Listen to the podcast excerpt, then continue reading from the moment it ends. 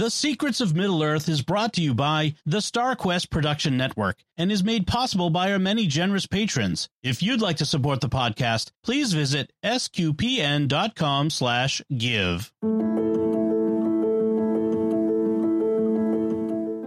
You're listening to The Secrets of Middle Earth. Hi, everyone. You're listening to The Secrets of Middle Earth, where we discuss the hidden themes and deeper layers found in the works of J.R.R. Tolkien, whether in his writings or in any of the media derived from them. Today, we're discussing The Rings of Power, Episode 4 The Great Wave. I'm Thomas Sanjurjo, and joining me today are Thomas Salerno. Hi, Thomas. Hey there. Kaitlyn Facista. Hey. Hey, how's it going? Doing well. And Jeff Haecker. Hi, Jeff. Hi, Thomas. All right. So be sure to follow the Secrets of Middle Earth in Apple Podcasts, Google Podcasts, Spotify, or whatever podcast app or directory you subscribe to. And find us on social media at facebook.com slash StarQuest Media or on Twitter where you can at SQPN or Instagram at StarQuest Network. Uh, we do get feedback. Uh, we've actually gotten a lot of feedback about this show uh, on a regular basis. So that's really cool. We love that you guys are listening and uh, getting back in touch with us. We got some feedback from Facebook. Uh, Samuel Peter K on Facebook says, "I thought the latest episode was really good, talking about the show." Not not us, but the actual show. he thought the, the the latest episode was really good, and I'm really excited for how the series will progress. But I'm not that much of a Tolkien lore master. And he asks the question How do you think they're handling the impending fall of Numenor so far? Also, I thought the conversation between Elrond and Durin about their fathers was spot on Tolkien. So we'll talk about that from this episode as we get into it. But what do you guys think? How do you feel about the way they're handling the fall of Numenor so far? I'm definitely satisfied with it. Like so far, I can see how they're setting things up. Um, that's going to be different from the telling in the Silmarillion, but still familiar enough that you know I can kind of see the plot beats, and I'm actually interested to see um, how they kind of tell the same story but in a different way. That's been really intriguing to me. Uh, I I feel like I, I feel pretty much the same way. I'm excited to see how they are going to present their version of the fall of Numenor. Um, we know it's not going to be exactly like in the Silmarillion, um, so it is a little bit exciting since we don't know what's going to happen exactly. Um, I thought this episode was really interesting the way that they kind of came out with um, Míriel's dream and all of this foreshadowing. I was kind of wondering if they were going to keep um, maybe people who aren't as familiar with the lore guessing for longer, maybe um, I was just surprised that they revealed it so soon um, as mm-hmm. foreshadowing, but it was still, I think it was really cool. It's, I have some theories about that though, too. I think as we get into the, to the episode, we'll talk a little more about, you know, what the dream means and how it's unfolding. So, nice. Jeff, you feel like they're handling it pretty well? Yeah. And it's, it's interesting because I noticed in this one, like Pharazôn didn't seem to be as bad as we know he's probably going to be seemed like he was behind the queen regent whatever she was doing. So it'll kind of be interesting to see how he falls further. Um, and the whole political aspect of this this one was interesting and you know kind of rabble rousing against the elves. So you see that he's got that you know darkness or that anti elvish whatever in already going but he still was wasn't going directly against the against the queen regent, which uh, we know he he probably will later. So I think it's it's they're giving him a place to kind of start, and I think we'll see it's uh, both good characters and bad characters to kind of see how they progress.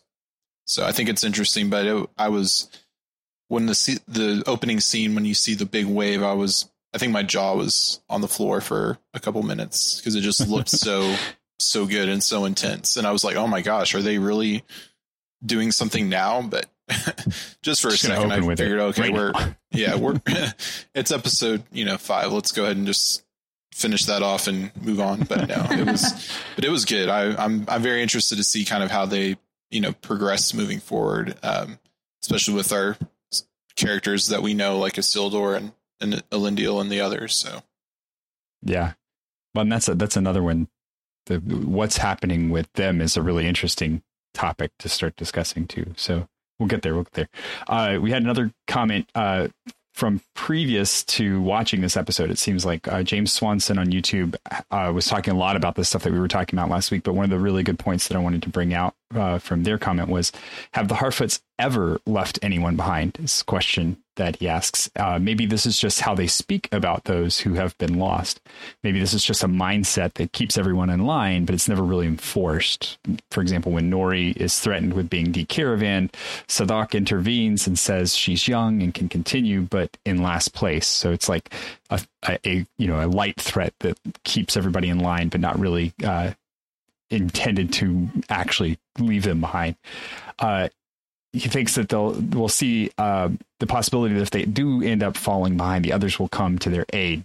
The no one walks alone part, and then also thinks that the star charts may be to help them in the migration so they don't get lost. And asks the question, you know, maybe how often do they migrate? Maybe not annually, but maybe much less frequently.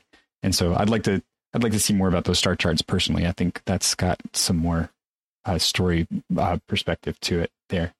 And then one last one, uh, Paul Leon uh, on YouTube comments about uh, our la- our last episode uh, that it was another good episode by this uh, SOME gang. Uh, since you kindly quoted my pre-show thoughts, I'm happy to say that uh, my hesitations about the show have been largely set aside after the first three episodes. As you said in this last episode, viewing it as based based on the works of Tolkien instead of a pure adaptation helps a lot. And my main issues with the first two episodes, too much going on with too many people and Aaron Arondir's actor not showing any emotion, have both gone away with episode three. I love what we saw of Numenor. They absolutely nailed it. Can't wait for the next episode of the show and the next episode of the podcast too. So Thank you, Paul. We appreciate you listening and keeping up with us. And definitely, if you have a comment or a question or would like for us to answer a question that you have about the show, uh, we'd be more than happy to attempt it. but as we get into some of the things today, not everything has answers, even from uh, very deeply knowledgeable Tolkien lore masters, which I think amongst the group of us, we have, we can probably claim that. so let's uh, we can go ahead and dive in i think um, you know we started talking about the opening scene because that i think is a really intense scene that sort of starts this episode and this episode is called the great wave and it opens with uh, the scene of Míriel blessing the babies of Numenor. So all of the women of Numenor have brought their babies. They are bringing them to get to be blessed by the queen. Uh, she's carrying them and blessing them, and then the tree begins to drop petals and she turns around and sees water begin flooding into the island. And so, you know, Jeff, you mentioned that you, you, were like you were surprised to see it as if this is this was happening for real too early. And I was like, this has to be a dream. There's no way they're going to go this. There, there's no way they're going to change this much of the lore. That's a little much. They really got me though with that. I I was like, wait, no, th- no, really, so soon? Like they they really got me. And then when it was a dream, I was like, oh, okay, right, right. I forgot about how they. That's kind of a common technique in storytelling. Yeah. yeah, I don't think it fooled me for very long, but it was it was for a couple seconds. I was like, oh my gosh, this is this is happening. right. Yeah. So I I was very, but it, I mean, it's kind of you know foreshadowing for what's what's probably going to happen at the end of right. season four. Maybe I don't know. yeah, I think they had me all the way up to the point where it started actually uh, pulling the terrace out from under her, and then I was like, "This has to be a dream." There's no way that because right, I was like, yeah. maybe it's maybe it's just like you know rumblings of what's going to happen, right? And like there's there's some disaster that strikes, and then uh, you know, they blame the elves and goes on. But but then when it when it finally like actually mm-hmm. destroyed the the actual terrace out from under her, I was like, okay, no, this is this has got to be a dream. yeah, that's what I thought. I thought like, oh, okay, so the island is starting to rumble. Mm-hmm. Or something, you know, we're kind of having like pre shocks, almost like, you know, instead of like aftershocks. But then as soon as I saw the wave, I'm like, okay, dream sequence. yeah. Yeah. And I, I think it's interesting too because um, the there isn't a warning, and I think that's the really intense thing about this is that the the destruction of Numenor is very sudden, and it happens because there really is no other recourse to deal with them, and and that you know in the lore that's sort of the way it goes is that uh, the the Valar are just finally so fed up and can't do anything to to actually fix the situation and the the just hubris that has come to be what Numenor is that they throw their hands up essentially and say, "Okay, Iluvatar, it's yours. just take take care of this." And that's when that's when the destruction happens, and it's very quick and very complete. And I I, I really I like that they're toying with that idea and kind of fooling us, even those of us who know what's going on, into like being comfortable with the fact that well maybe there were things that happened before. It's like nope, nope. This they didn't they saw this coming, but they did not see this coming the way that that it does right. end up happening. mm-hmm. I'm very intrigued by the the way that Iluvatar does step in and act in this moment with the destruction of Numenor, and I'm really excited to see how they present that. Um, I'm assuming they will, um, but it'll be very interesting.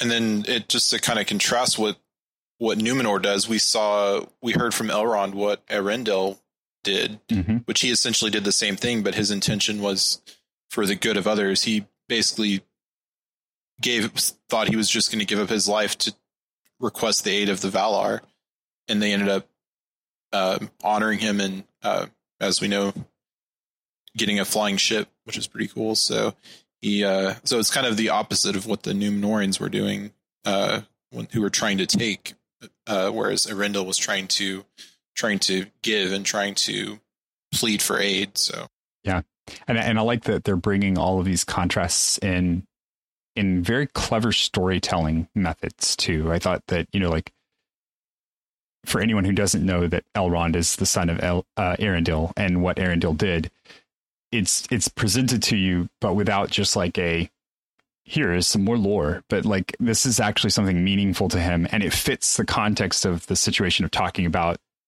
living up to a father. That's like, oh, I'm so frustrated with this guy. How do I even deal with him?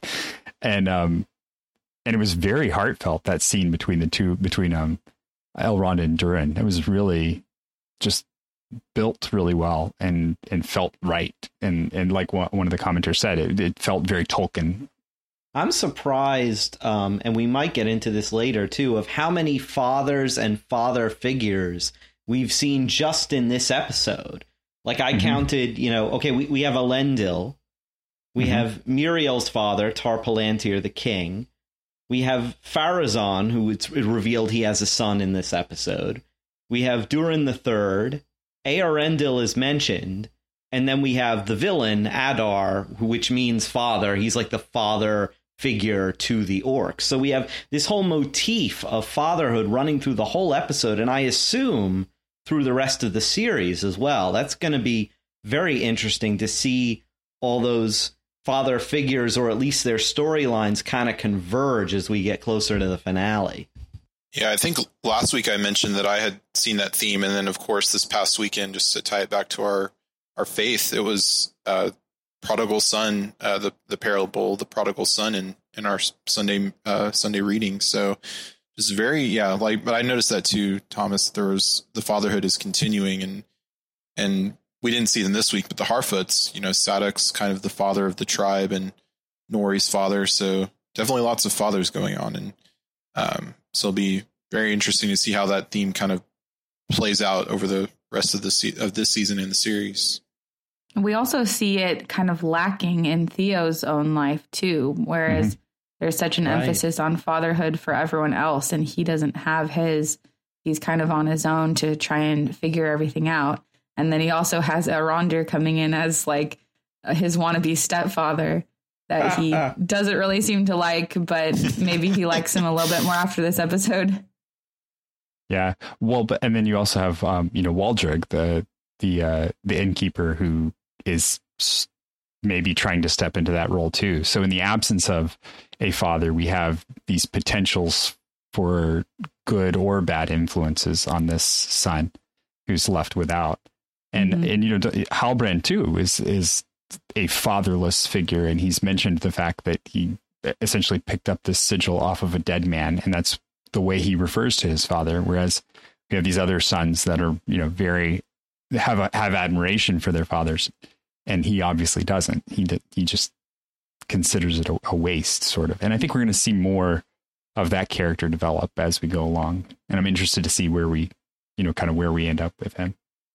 And um, so we, you know, in the in the show we see also um, we're introduced to Pharazôn and his son, and in a very interesting way that we have this kind of riling up of the crowd and very political uh, sounding oddly uh, reminiscent of things that are happening in our actual news today with all of this kind of anti-immigrant sort of um, sense of things and you know the the elf has come in to take our jobs and they'll you know outlive us and the, the, you know so all this kind of stuff is is really intriguing I, I the one thing I thought was really funny about this scene was that in the end, Pharazôn steps in and does a really good job of kind of calming the crowd. You know, as you were saying, uh, Jeff, that he's he's very likable. Like we see him step into this role, and it's hard not to appreciate what he does, where he just kind of splits that middle ground of not really disagreeing with what they're saying, but at the same time not putting the problem on the queen and more as let's refocus on the elves being the problem, not the queen being the problem. And then he buys them off the same way that Halbrand did, where he's like, round a, a round of drinks for everyone. mm-hmm. I felt that whole thing was a setup because, like, the, mm. the hmm. guy who's doing the rabble rousing, I've seen him in previous episodes with Pharazôn. So I'm like, oh, did Pharazôn send this guy to kind of gin up these crowds with this rhetoric so that he can come in, Pharazôn, the reasonable politician, and give this great speech and, you know, like get on the side of the people. So I was just thinking, I'm like, this, this, to me, it was showing Pharazôn's kind of deviousness that I'm sure we'll, mm. we'll see play out later. I was going to say the same thing. I think yeah. that he is orchestrating this and he's kind of digging into the unrest and attempting to use it for his advantage because he doesn't say trust in the queen she's going to take care of us he says trust in me mm. and you can see that he's trying to kind of worm his way into the hearts of the people even if he may not be the official ruler he wants to be the ruler um, that's kind of calling the shots. And and and that was kind of like the way that his son was talking about him you know there's not someone he doesn't owe a favor to or someone who doesn't know his name or he doesn't know their name. Like he's definitely working his way up like it's that statement by these callous hands right when he says yeah. by these callous hands i'll hold us or there will not be an elf uh, to lead us mm-hmm. yeah i thought it was interesting too how you see that he's got all these guild crests so yeah unless he kind of you know got them by buying them or whatever, but it doesn't seem like that's at least from the little bit we saw of these Smiths that you you have to earn it.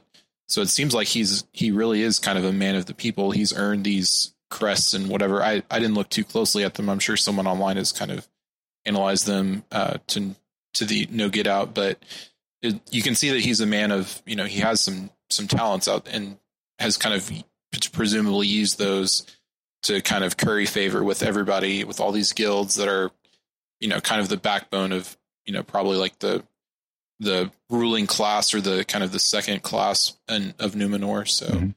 it'll be I'm curious to see kind of what if we learn more about him or get hit, you know a, get a uh, a uh, Pharazôn flashback episode or something like that just mm-hmm. to kind of see his his origins and maybe he had an ancestor killed by an elf or something and he's taken it to has held a grudge for however long. So yeah, I and I have to say one thing too about this show. There are so many just beautiful gems of quotes that they are scattering throughout that are really good. And, and this one, when his son meets him and is ribbing him for you know doing statecraft while he's there doing you know kind of merchant transactions, he says he responds to him and says, "Statecraft is the art of attending to small matters as diligently as grand ones." And that's just a a really good quote that encapsulates kind of what he's about, but is such a great concept of like of that like you know you can do no great things, but only small things with great love. It's kind of turning it on its head and doing it for an ambitious purpose when you talk about it in this sense, but it's it the intention is the same, right? Is to do small things as if they were big things, and that makes all the difference. So we moved we moved from there to uh, a scene where uh, Galadriel is presenting what she has discovered to the queen, and they're still at odds, the two of them. They are still butting heads about this, and the queen does not want to uh, offer help, and we still aren't sure why at this point. Um, the argument's kind of kind of interesting, and it does end up with Galadriel in jail. um, you know, I it, and it's it's funny because when she turns around, she's like, uh, "There is a tempest in me," and I'm like, "Yeah, but but it's just you. You're not gonna. you can't take on the entire kingdom of Numenor by yourself, Galadriel. Come on." I feel like they're really trying to connect her to Feanor, even yeah. though she's mm-hmm. not a descendant of Feanor. They are from the same group of elves, so I feel like they're trying to uh, maybe go very far with that comparison. Yeah, she definitely has that Feanorian barely contained rage mode uh, throughout. Like, ba- basically, like I'm a bit frustrated almost because I'm like, I, I feel like that's been her one character note through like the whole show is just barely contained rage most of the mm-hmm. time, and I'm I'm hoping yeah. we'll we'll kind of see some more, you know, nuance with this character going forward. She'll tell us the secret that she's always angry and turn big and green.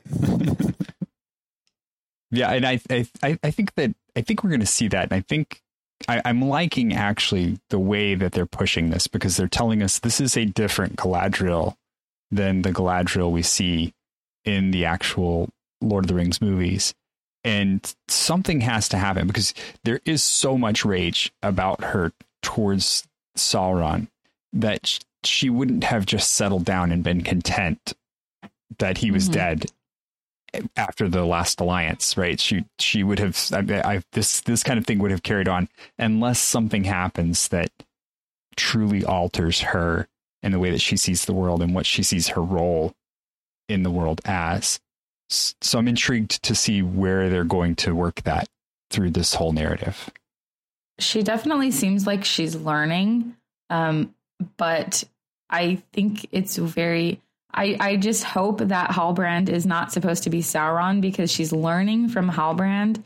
Like you know, he's kind of walking her through like this is how mm-hmm. you should be approaching things, and he's trying to temper her and and trying to teach her how to be a little bit more um, tactful. And I think if if what everyone thinks, if, if everyone thinks he's Sauron, if that turns out to be true, I just think that would be so weird um, for mm, her to have learned yeah. from him. And I, I really don't like that. So I'm still really hopeful that he's not supposed to be Sauron. He says a very Sauron type line, though. He says, he, he tells Galadriel, identify what it is your opponent most fears Give them a means of mastering it so that you can master them. And I'm like, isn't that mm-hmm. basically Sauron's MO? Especially when he's in Numenor. He he he tricks the Numenor. He's like, okay, you fear death more than anything else. Well, I'm going to give you a means to master it. Go and seize everlasting life from the Valar, and in that way, he masters them. So in that moment, I kind of my eyes narrowed and I'm like, "Are you Sauron?" Like I, I, started to suspect for a moment, but that that could just be a red herring on the part of the writers. I don't know.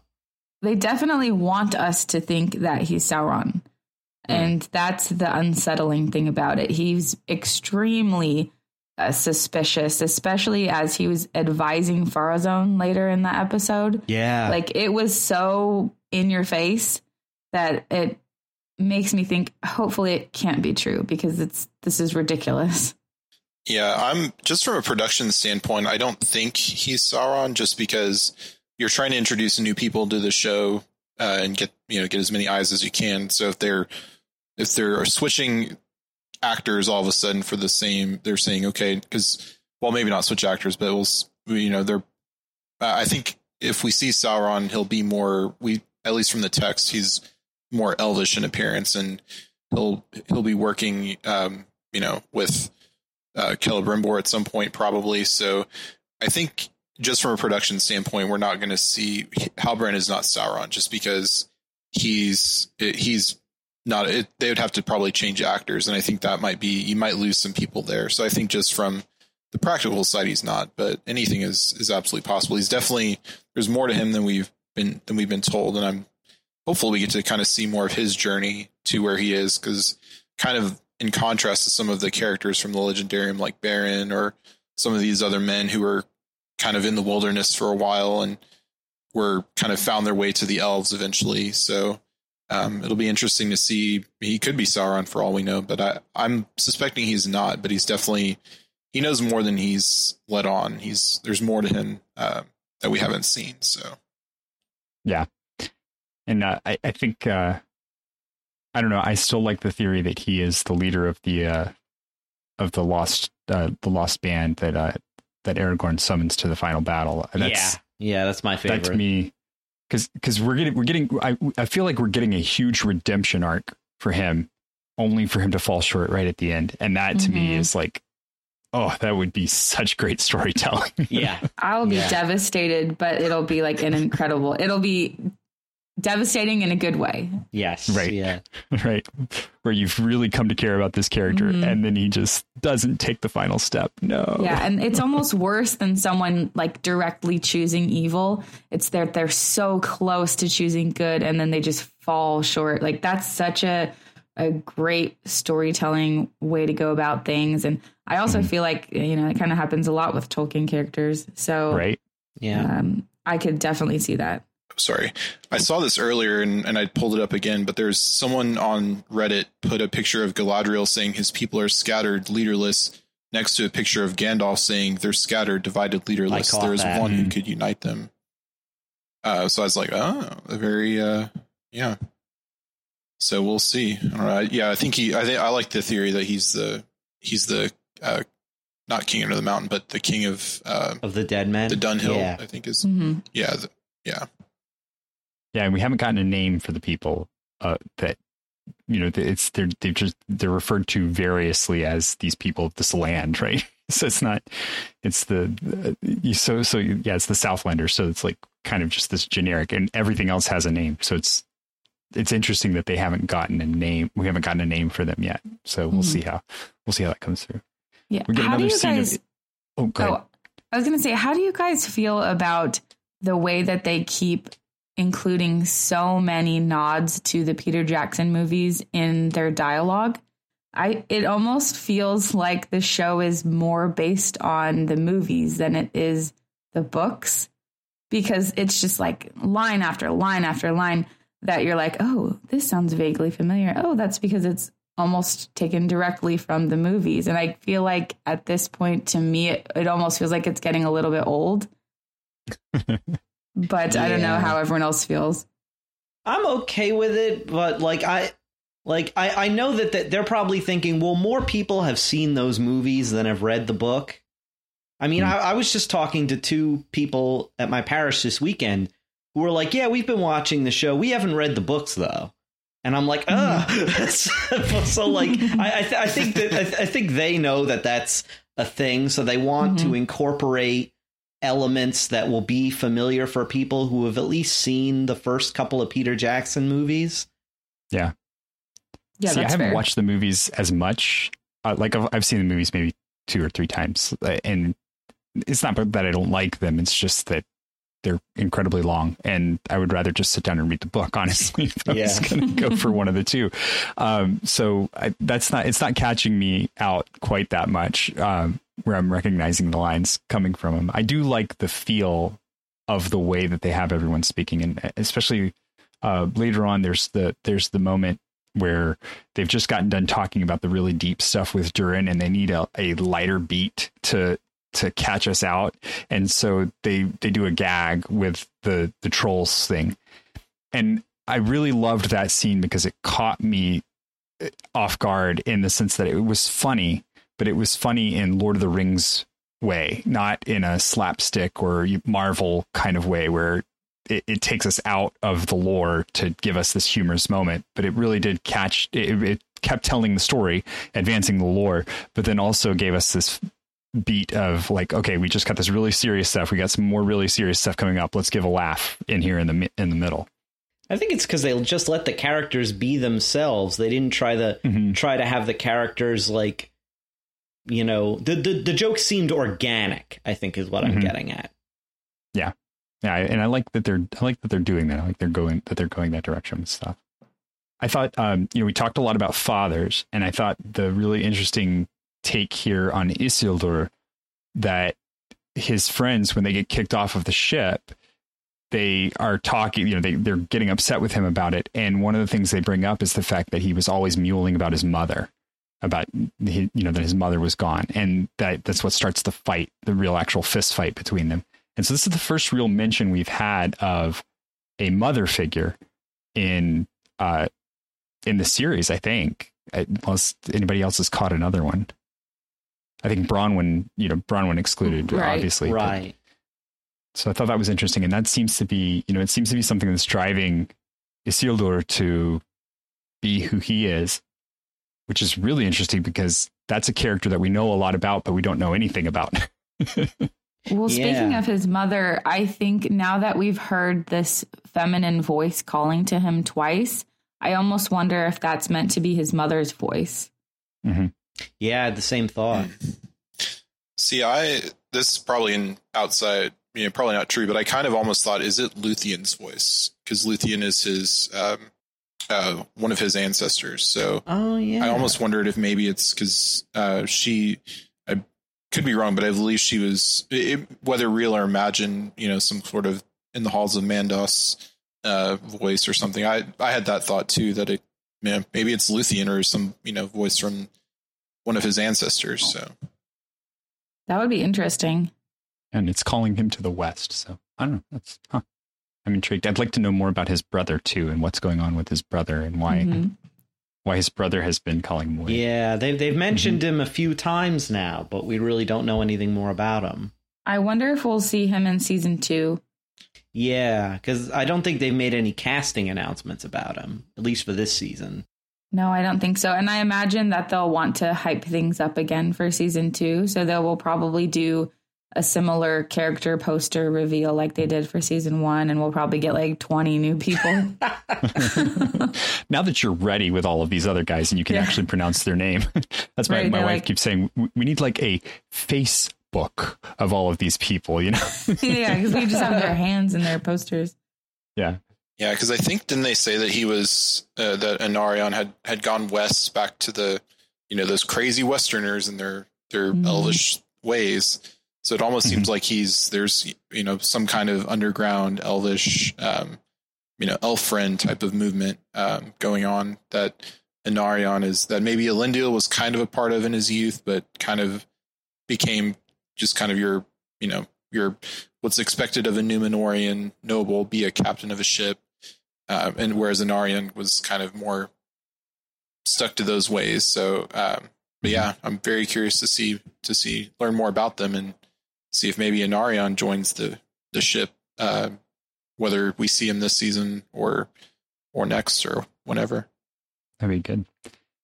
So then we get this um we get the scene where we finally see Adar, the the father figure of the orcs, and it- it's Arondir is it's chained down, and there and Aaron and uh, Adar comes out and has this very interesting, uh, almost mercy or compassion killing of this uh, fatally wounded orc. And rather than being violent about it he seems to be genuinely upset that he's having to to put this orc down. And i was intrigued at that because it's it shows a very different character for even an elf who even an elf who has fallen and is living amongst the orcs. I wouldn't expect them to be compassionate towards the orcs themselves so how did you guys feel about uh, this whole scene I thought he was going to heal him at first. The way he was putting his hands on him, I'm like, oh, is he going to use magic to heal this guy? I'm like, oh wait, no, he killed him. I, he just seemed very like tender and compassionate towards them. And it makes sense why they seem to uh, be so devoted to him because he really does seem to actually like, I don't know if you could say love because this is such a kind of messed up society that they've created, but he he cares for them in a fatherly way. So when you see him taking care of the orc and kind of doing what needs to be done because he can see that he's he is fatally wounded. He doesn't want him to suffer anymore, so he does what kind of what needs to be done in that situation. But you can see how he's so pained to do it, and then afterwards they have kind of like this ritual. Um, I'm assuming they're going to go bury him or do whatever orcs do with their bodies. Um, but it was it was really surprising. And i thought it was really cool to see this aspect of like orc culture and ritual. Yeah i was to say uh, agreeing with thomas it, i thought he was it was going to be some kind of healing that he was going to heal him and bring him back. So i guess my initial read of the scene was that he he was the the orc thought he was going to be healed and then uh adar just killed him so i almost took it the opposite way that it wasn't a mercy that it was maybe uh, the orc thought he was going to be healed and adar's you know did the opposite. But I, I think it's probably your the the more of the mercy is makes more sense now that you're saying that. But I initially thought that, so I'm uh, and seeing Adar, I think one of y'all said that he was potentially a th- one of the thralls of Morgoth uh, from millennia ago because he definitely is looks like an elf, but definitely mm-hmm. not. You know, he's kind of corrupted and um, pale skin and scarred and looking like he's aging. So um, yeah, I'm curious to see if uh, you know. It seems like he's not a Maiar or anything like that, but um, he potentially could be, and just just taking on the appearance of an elf, like a certain uh, character we've we've been talking about. So, yeah, yeah. Well, and that's I, and he says some interesting things. So again, we get this: is this Sauron? Is it where it's you know he he says he I'm not a god yet, right? And then he also right. mentions about the needing to recreate the world to undo some of the lies that um that Arondir has been told. Uh, that the rocks, even the rocks, believe it at this point, and we'd have to recreate the world to untangle it. Uh, so yeah, it's it's interesting where they're going with this character, and I'm I'm still holding out. I don't think we've seen him yet. I don't think we've seen Sauron yet. I no, yeah, you're still waiting so. for that character. Yeah. I've heard an interesting theory that he's um, the el- the first stage elf Maglor, one of Feanor's sons, because hmm. I think he's the only son of Feanor who we don't have a definitive like either death or that he goes to Valinor ending for him. And if I remember correctly, Maglor, one of his hands is burned by one of the Silmarils and Adar, mm-hmm. one of his hands has a gloved gauntlet, but only mm-hmm. one hand. And so when I heard this theory, I'm like, huh, maybe he is Maglor, but that would be that would be kind of a deep cut for them to do. I mean, that but they yeah. Yeah, but they've done such a good job of explaining the lore to new viewers so far that I wouldn't be too surprised if they went that route. And I saw something too for him is his neck armor, like the chest plate that he had on, was a similar motif to Gil-galad's. Uh, and he hmm. was talking about the river. So oh. definitely seeming like he's, and I was, you know, quick earlier today, I was like, okay, trying to like, who, who could he be? Is he, did, you know, Gil-galad have a, have another brother or a, you know, a cousin or something like that. But, yeah. um, so it seems like he's definitely, um, is from, from that people from the, uh, from the Noldor. So, uh, so I, I thought it was interesting because they talk about Beleriand very specifically here. So I was wondering if he might be the um, I'm, I'm lost on his name right now. The elf that betrays uh, Beleriand to uh, to Morgoth. Uh, oh, so Maeglin. Yeah. Mm. That one I'm less likely to buy because he's supposed to have fallen to his death. Yeah. And his death was pre- his death was like something that was prophesied by his father um, when his father is dying, he's like, and you will die the same death as me. And then the, the same kind of casting from the walls happens. So uh. I, I am more likely, I, I'm actually kind of into the Maglor theory because, um, because of the way he was talking, Adar was talking about how he walked along the river for a really long time or whatever he said. And with, with Maglor, he casts the Silmaril into the sea and un you know after it burns him unbearably and then he kind of just wanders along the shores lamenting so mm-hmm. kind of this similar walking along shores thing is going on so maybe it could be him but i'm also kind of thinking it's probably just someone they invented for the show could be. You know, I mean, they, they I, as far as I'm concerned, they have earned the right to do that because they've already done a really good job with Halbrand and getting us to ask good questions about him. So, Right. yeah, Mhm. I, I, I really, I trust where they're moving with things at this point. And I, I- while I wouldn't mind to see more of the Legendarium brought in for sure, I don't mind them expanding it out at this point either. I think they're doing a really good job with it. And as an example of that, uh, the chant that the orcs uh, perform here at the death rites of this other orc, we don't know what it means. Uh, and so they're, I mean, you get the general sense that it's like grieving for him, but there's no translation. So if you go and look it up on any of the elf dictionaries that are out there, uh, there's not really a direct anything. And so, uh, Thomas, I know you had you had read somewhere that one of the actors had this sort of uh, statement about the phrase that they're using. Yeah, yeah. I remember uh, watching a video where, um, oh, and I'm blanking on the actor's name. Uh, I, th- um, but he's he's he's played a lot of orcs, both in the Peter Jackson movies, and he he, he plays an orc in this. I think it was Jed Brophy, right? Thank you. Yeah, yeah. It was Jed Brophy. He said that it basically has the sense of rest in peace, but that that's not a literal translation. Yeah, and I have I, I have not verified this all the way through, but I read something on Reddit where they they were looking at some of the other times that black speech has been used, and Nam is apparently the name of Mandos for the black speech, and so if you take that sort of Oh. out of out if you take that context what they might be saying is something about going to the halls of mandos. And then if you mush some of the other stuff. You might get the word fear in black speech in there. And what they were uh, postulating is that it's perhaps bring the fear bring fear to mandos. And and that's what they're saying in the black speech which fits very in a very interesting way. Um, Whoa, yeah. So I'd, I'd love to I'd love to believe it. I have not looked at it all the way through, but it seemed like a pretty convincing argument to me. Yeah, well, Um, or, orc traditions about the afterlife would be an, an Mhm. interesting an interesting Yeah. road to explore. Yeah. That would be really cool if they gave us any any kind of uh, information about that. I, I hope they do because they they seem to be aware enough of the import of all the things that they're pulling in. So I'm I'm intrigued to see them continue uh, with this Mhm. kind of thing. So we get a little. Uh, we we don't have anything about the um the Harfoots this week, and instead we go back to getting some stuff about the men, the the Bronwyn and Theo. And we see that Theo is willing to go back into the town to make a essentially a, a food run for getting some stuff for the people in the um in the tower. And Bronwyn's not super thrilled about it but we in this scene we have finally the confirmation that the orcs have indeed been searching for the hilt.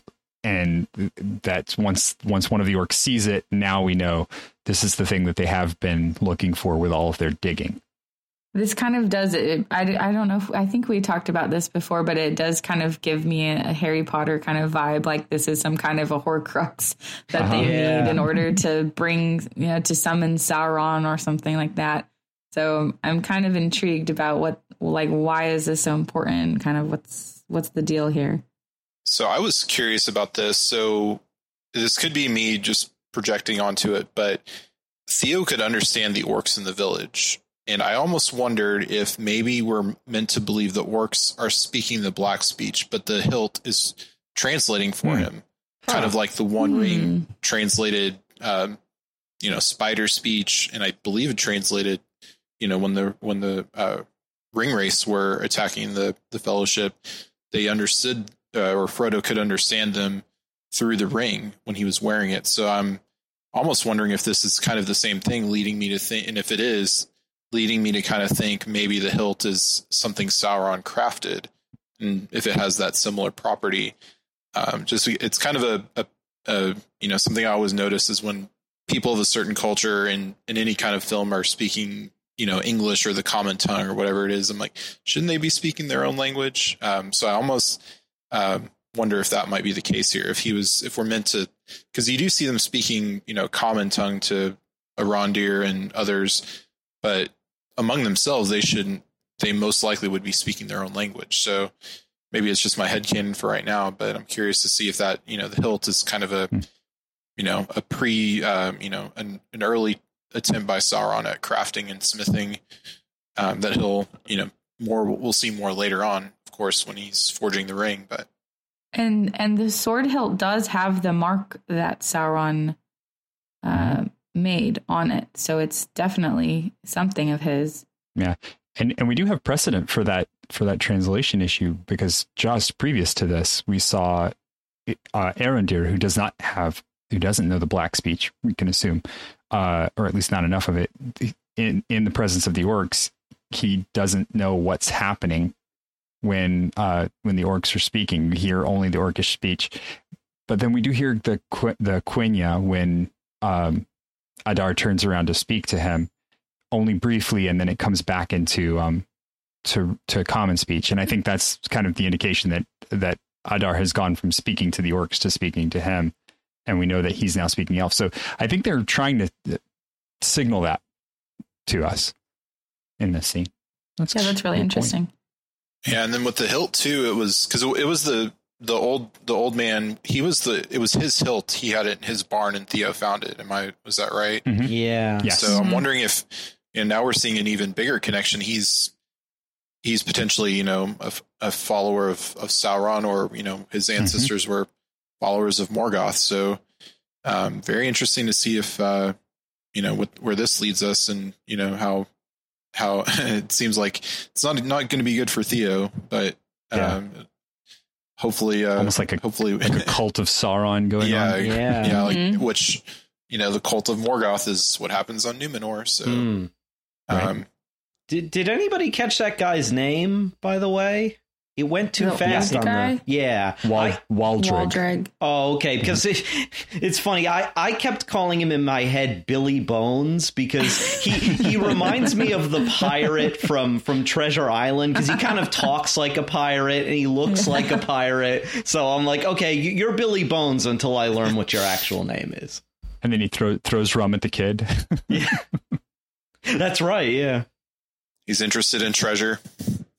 Well, and he's like he's like the butcher and the innkeeper, but he's also kind of like the the town crazy old man.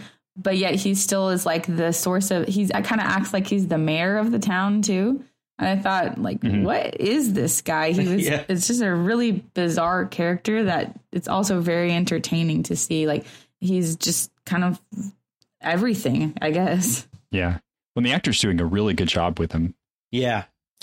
Yeah, and then going back to the early, the first, I can't remember if it was the first or the second, but we when Bronwyn props the head up, you know, throws the head at him, so he must have, if he's some kind of you know cult of Morgoth, cult of Sauron, whatever.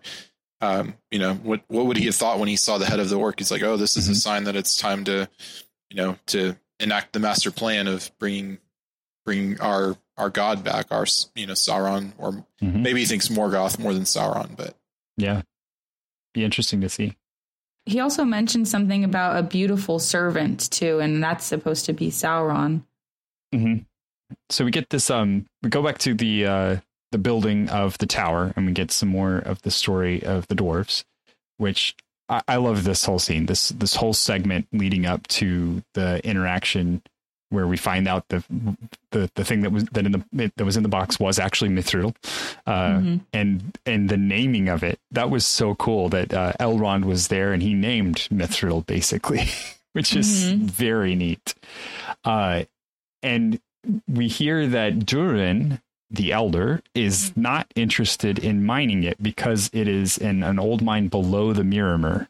So it's a dangerous mining, uh, da- dangerous potential area to be mining. And then we do actually see that, that, that that's the case as it falls out. Um, but I, I love it. And then the one thing that I caught the second watch through that I thought was really clever and very great uh, the the secret knock that gets him into the door is the kids' song. Yeah. It's the song that, that the Mhm. children were singing. I didn't catch say it the first time. darndest things, you know, like Which makes sense when you go back and watch it again, and and uh, Disa is like yelling at the kids, like "Shut up, stop it!" You know, like like okay, that's why they they shouldn't be. You shouldn't teach your kids your secret password. Yep, and it still holds true today. You know, just don't let your kids know the passwords to your computers, to your Wi-Fi. right? Oh my goodness. Or like they're they're, 'Cause they they're always listening. You know, like be careful Uh-huh. what you say around them. They'll repeat Yep. it. Yeah.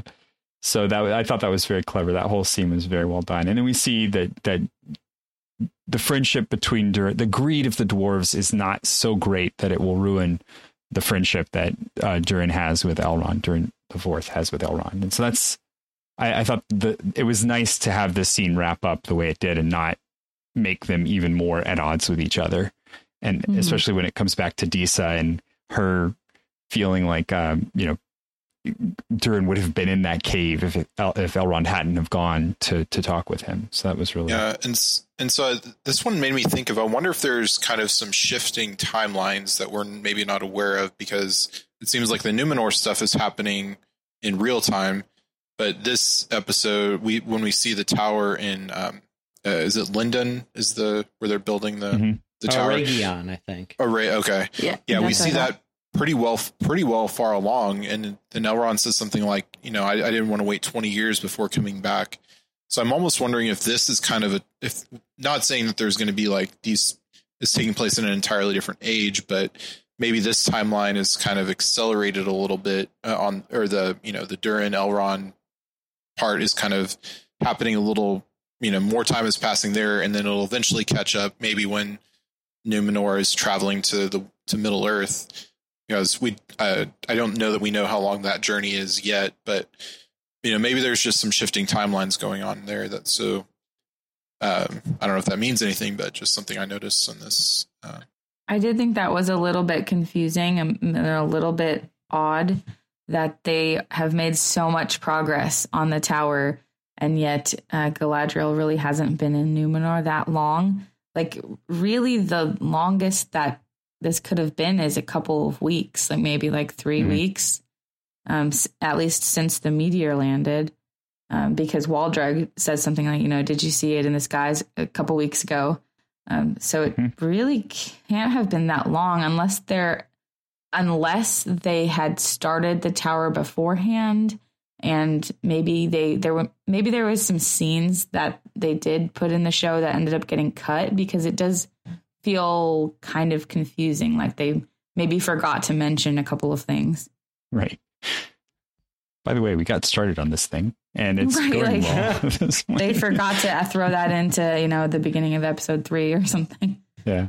Well, and, and they're they're tying a lot of storylines through, and so you know, like like this episode, we had nothing about the Harfoots, which is a whole storyline that we went an episode without, and you know, we'll have to have with it me. back next, which means something's going to be gone. I want to find out who Meteor Man is. Darn it!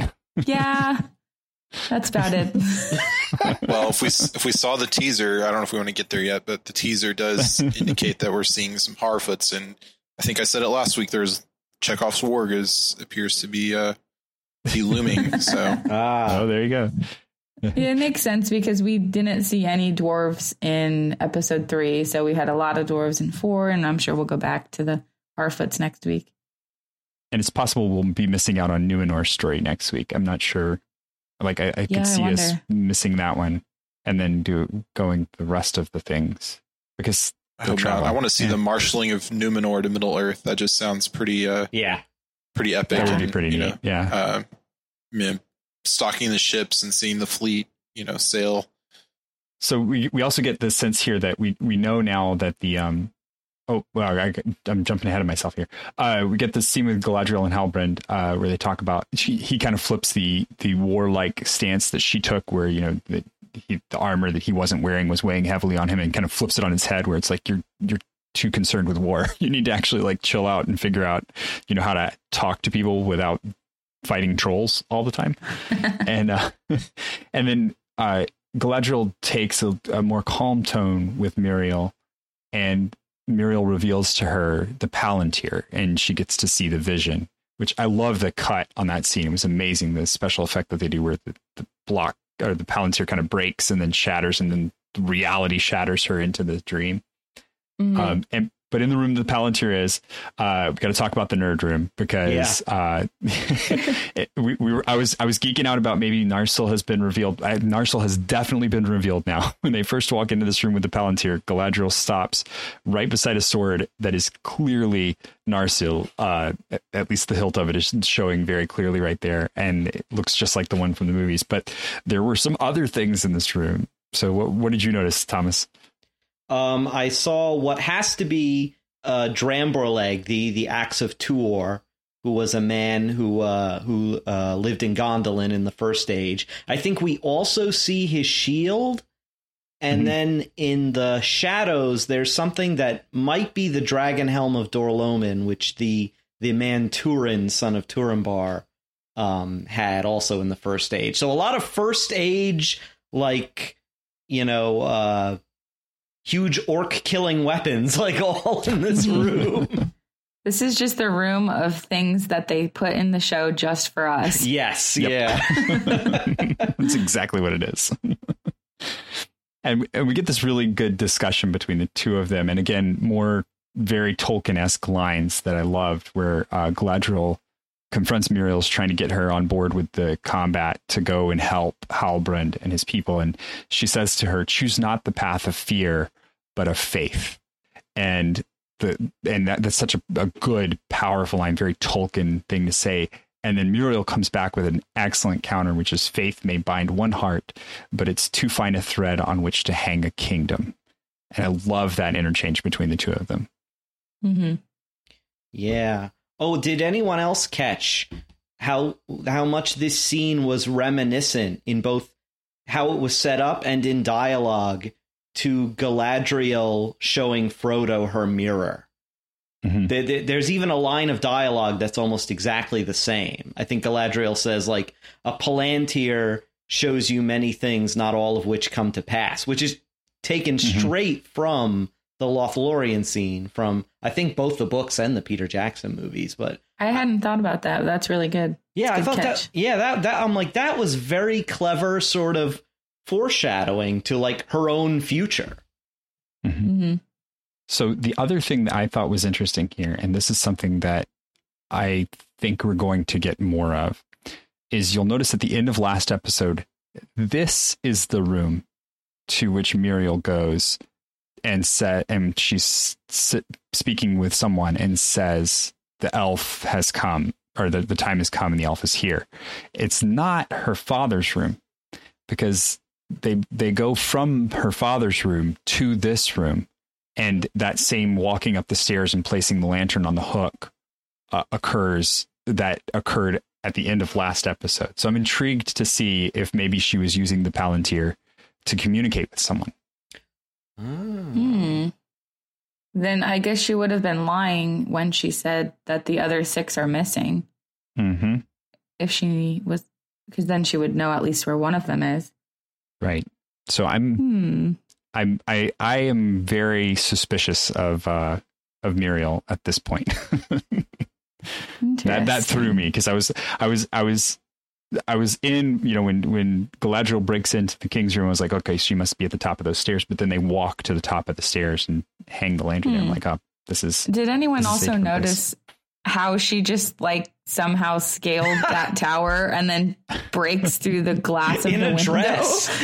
in a dress? That part, I was like, wait, wait a second, what? Well, we saw her climb in the first episode, so I guess it's a little bit easier than scaling a, a mountain, icy mountain wall. Yeah, that's true. Does she have her dagger? I can I can only imagine how good dwarves must be must be at this if if elves are that good and then the dwarves can do it just that much better. That part, yeah, I was just like, man, okay, Galadriel, let's just break everything in Numenor. Like, okay. so last couple of things that I think uh, I think we touched on most of the rest of the episode, but then there's um we get a name for the tower where all the humans are, and it's Ostirith is what it was. So uh, this is a, a location that I'm not particularly sure where it where it is to fit into everything, but maybe it's something that doesn't exist in the third age for us to have a reference back to. Mhm. Yeah, I know a few Elvish words. I think that might mean something like Citadel Tower. Mhm. because Mhm. I think Os means fortress and Tirith definitely means tower. So it might mean like fortress tower or something. Did you also notice when Bronwyn was talking about um, how many villagers had come to the tower? She said um, there's people coming all the way from Aradruin, which Mhm. we like. I've always heard it Orodruin. Yeah. So hearing it emphasized in a different way, I was like, wait a second, what did she just say? Um, that was a really exciting. I think I like yelled out loud and everyone started laughing at me because I was like, guys, what? That's I mean, an we already location. knew, right? We already kind of knew where we were, but when she said that, I was just like, that was a big moment. I was like, no way. Yeah, I didn't catch it at first. Uh, I, I think one of the, the recurring problems in this show is that one of the things that they've picked up from the Peter Jackson films that they really shouldn't have is that a lot of characters mumble or slur their lines, and it makes it difficult for them to understand. This is the kind of show on. that you have to have the subtitles on. Yeah. I, Yep. Like, I don't think I can understand half of the Harfoots without the subtitles. Uh, yeah, I, I, I, I'm gonna start turning it on for my first watch through with my family, and then maybe turn it off. I don't know because I, I take my notes on my second watch, so I don't know. Maybe I'll just keep the captions on for the whole time from now on. yeah, I just always have them on. My, my problem is that I tend to read the captions instead of watching the show, so I gotta be careful. Yeah. Um, so, so my my last thing that I noticed in this one was um, the white tree when they put Galadriel out on the boat and she's going out into the bay. Uh, the white tree begins dropping its petals, and that's what sort of triggers the switch that Míriel brings her back in and says we're going to go to to Middle Earth with her. And I'm wondering about this because we know what happens, which is essentially that they go to Middle Earth, they establish some forward bases, and while there, Pharazôn discovers that Sauron is calling himself the Lord of the Earth, becomes jealous of that name, and then that's where Numenor like really just plummets off the edge, right? So I'm intrigued here because this decision, reading the petals of the tree, this decision is one of those like uh, a man often meets his fate on the road he tries to take to avoid it kind of things. So she's getting this notification from the tree that sending Galadriel off is causing the death of Numenor, and then she brings her back and actually goes to that end, you know, to try and avoid the end of Numenor, takes them to the precipice. So I mean, I'm interested in what exactly is happening here, lore wise, and where they're gonna where they're gonna go back to explain that. I'm also kind of wondering what Pharazôn is up to because he seems very supportive of Míriel. And Mhm. so I almost wonder if while she's gone, he's going to use it as an opportunity to kind of informally assume con- control. And then maybe I'm guessing her father will probably die while she's gone. And then he'll kind of just like take over while she's gone because I, I kind of feel like they might be trying to avoid the the story that we know from the books where he forces her to marry him to assume control. So I wonder if they're kind of taking it in a slightly different direction um, because he doesn't seem to mind that she's suddenly on the side of the elves, um, Mhm. which kind of seems to contradict the way he's been acting before. So maybe he's going to use it as some kind of opportunity. Yeah, I also wonder if this is kind of just the beginning of like Numenor's slide into tyranny because like I know in um in some of the source material it kind of shows how like Numenor developed sort of colonial dependencies, kind of colonial states in Middle Earth. So I'm wondering, you know, they're coming in to ostensibly help these Southlanders, but maybe they just don't leave. You know, maybe they just say, mm-hmm. hey, you know, we can occupy this land permanently and kind of exploit these people. And that will kind of be sort of the beginning of Numenor maybe falling from nobility into a kind of tyrannical colonial regime. Yeah, that would be really cool to see for sure. And maybe Pharazôn kills the king. Oh. Ooh. Oh, that while could be very uh, you know interesting. if because because Mar- if Míriel's kind of the one who's kind of protecting him because presumably Pharazôn a lot of the he sounds like he has a lot of the you know the people on his side um, there might be a, you know I'm sure there's some loyal guards to the royal family. But if they, if you know, a lot of them go with Míriel to Middle Earth, then maybe it's Pharazôn takes this opportunity, and the king is old anyway, so you know, no one's going to suspect. Um, you know, if an old man passes away in his sleep, um, Mm-hmm. you know, so I don't know. I it's kind of I'm kind of wondering right now if if Pharazôn is they're not he's not uh, maybe he does have in his own mind has good intentions and is not actually trying to be an evil, you know, the guy we know him that he'll become. So we could kind of see him starting off. He could be a very you know positive character for Numenor, but he ends up through influence of a certain uh, you know captive they bring back to then kind of backslide into um, you know being evil. But or then again, like I said, he could if he kills the king, then we know he's probably not the not a good guy. So hmm Well, he just seems like the kind of guy who will do anything for Numenor and for what he thinks is is right. Um, and what he thinks is right may not necessarily actually be what's truly right, but he does seem to really think that whatever he's doing is the right choice, and he's willing to to get it done at any cost. It seems. Um, I'm sure we'll see that as we go on. yeah, that's definitely a Tolkien you know theme of being prideful and you know uh, you know being because the whole Feanor's thing, Feanor was prideful, Morgoth or Melkor was prideful, and led to their falls and the falls of many. So definitely a you know be would be on brand for Tolkien if uh, for Pharazôn to kind of start off b- being very prideful and then not being you know not pulling it pulling back when he should um you know taking a step too far and and like i said being under the influence of some of a certain uh, captive they eventually get so Mm-hmm.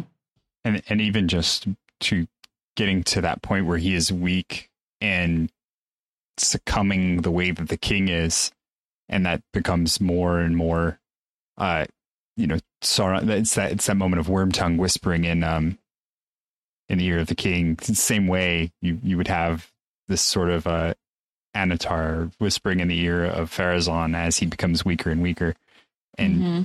then he wants to pursue immortality. I, I think the show has a, a lot of breathing room, and they've done a good job of establishing the early parts of it. They they can pace it too. That's the that's the really neat thing. I think they've done a good job of setting up a lot of the different storylines. Now they can ride on just slowly building all of the things that they've set up in these first few episodes. So Mhm. I like it. I think it's taking a good turn. I'm yeah i'm definitely i'm enjoying this this ride of the show it's it was disorienting at first to to figure out where we we were where we were um and to kind of adjust my mindset to this is not exactly tolkien um, but Mhm. it's very it's very fun and it's kind of a exciting ride All right. Any closing thoughts? Just that I'm excited. Yeah, like uh, like what uh, Kaitlyn said, I'm just excited to see where it goes. Like you know, I've I'm I'm sort of letting them take the driver's seat, and you know, I'm I'm along for the ride un, until it's over. I'm like I said, I think at the top of the show, I'm I'm just fascinated by the sense that we kind of know where it's going, but we don't know the details. And Mhm. you know, I'm I'm just real excited to see it all unfold. Right, so that is it from us. We'd like to take a moment to thank our patrons who make it possible for us to create the secrets of Middle Earth, including Gary J, Christopher P, Thomas V, Jody F, and Brian S. Their generous donations at sqpn.com slash give make it possible for us to continue the secrets of Middle Earth and all the shows here at StarQuest. You can join them at sqpn.com slash give.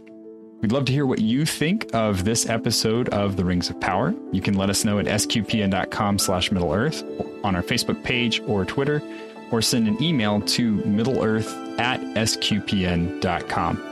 You can also visit our channel on StarQuest Discord server at starquest.com slash Discord. There's a lot of great discussion going on on there. A lot of meme sharing also about some of the things that are happening on the show. Uh, so if you are interested in having a more in-depth discussion that kind of progresses uh, as we're going through, uh, definitely join us there.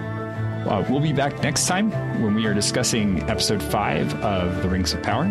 Until then, uh, Jeff Haecker, thank you for joining me on sharing the secrets of Middle Earth. thank you thomas And Kaitlyn Facista, thank you for joining me. Thank you. This is great. And Thomas Salerno, thank you as well. Thanks so much. Once again, I'm Thomas Sanjurjo. Thank you for listening to The Secrets of Middle Earth on StarQuest.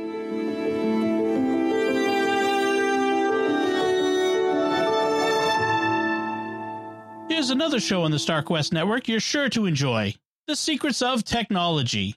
Find it wherever fine podcasts are found or at sqpn.com slash technology.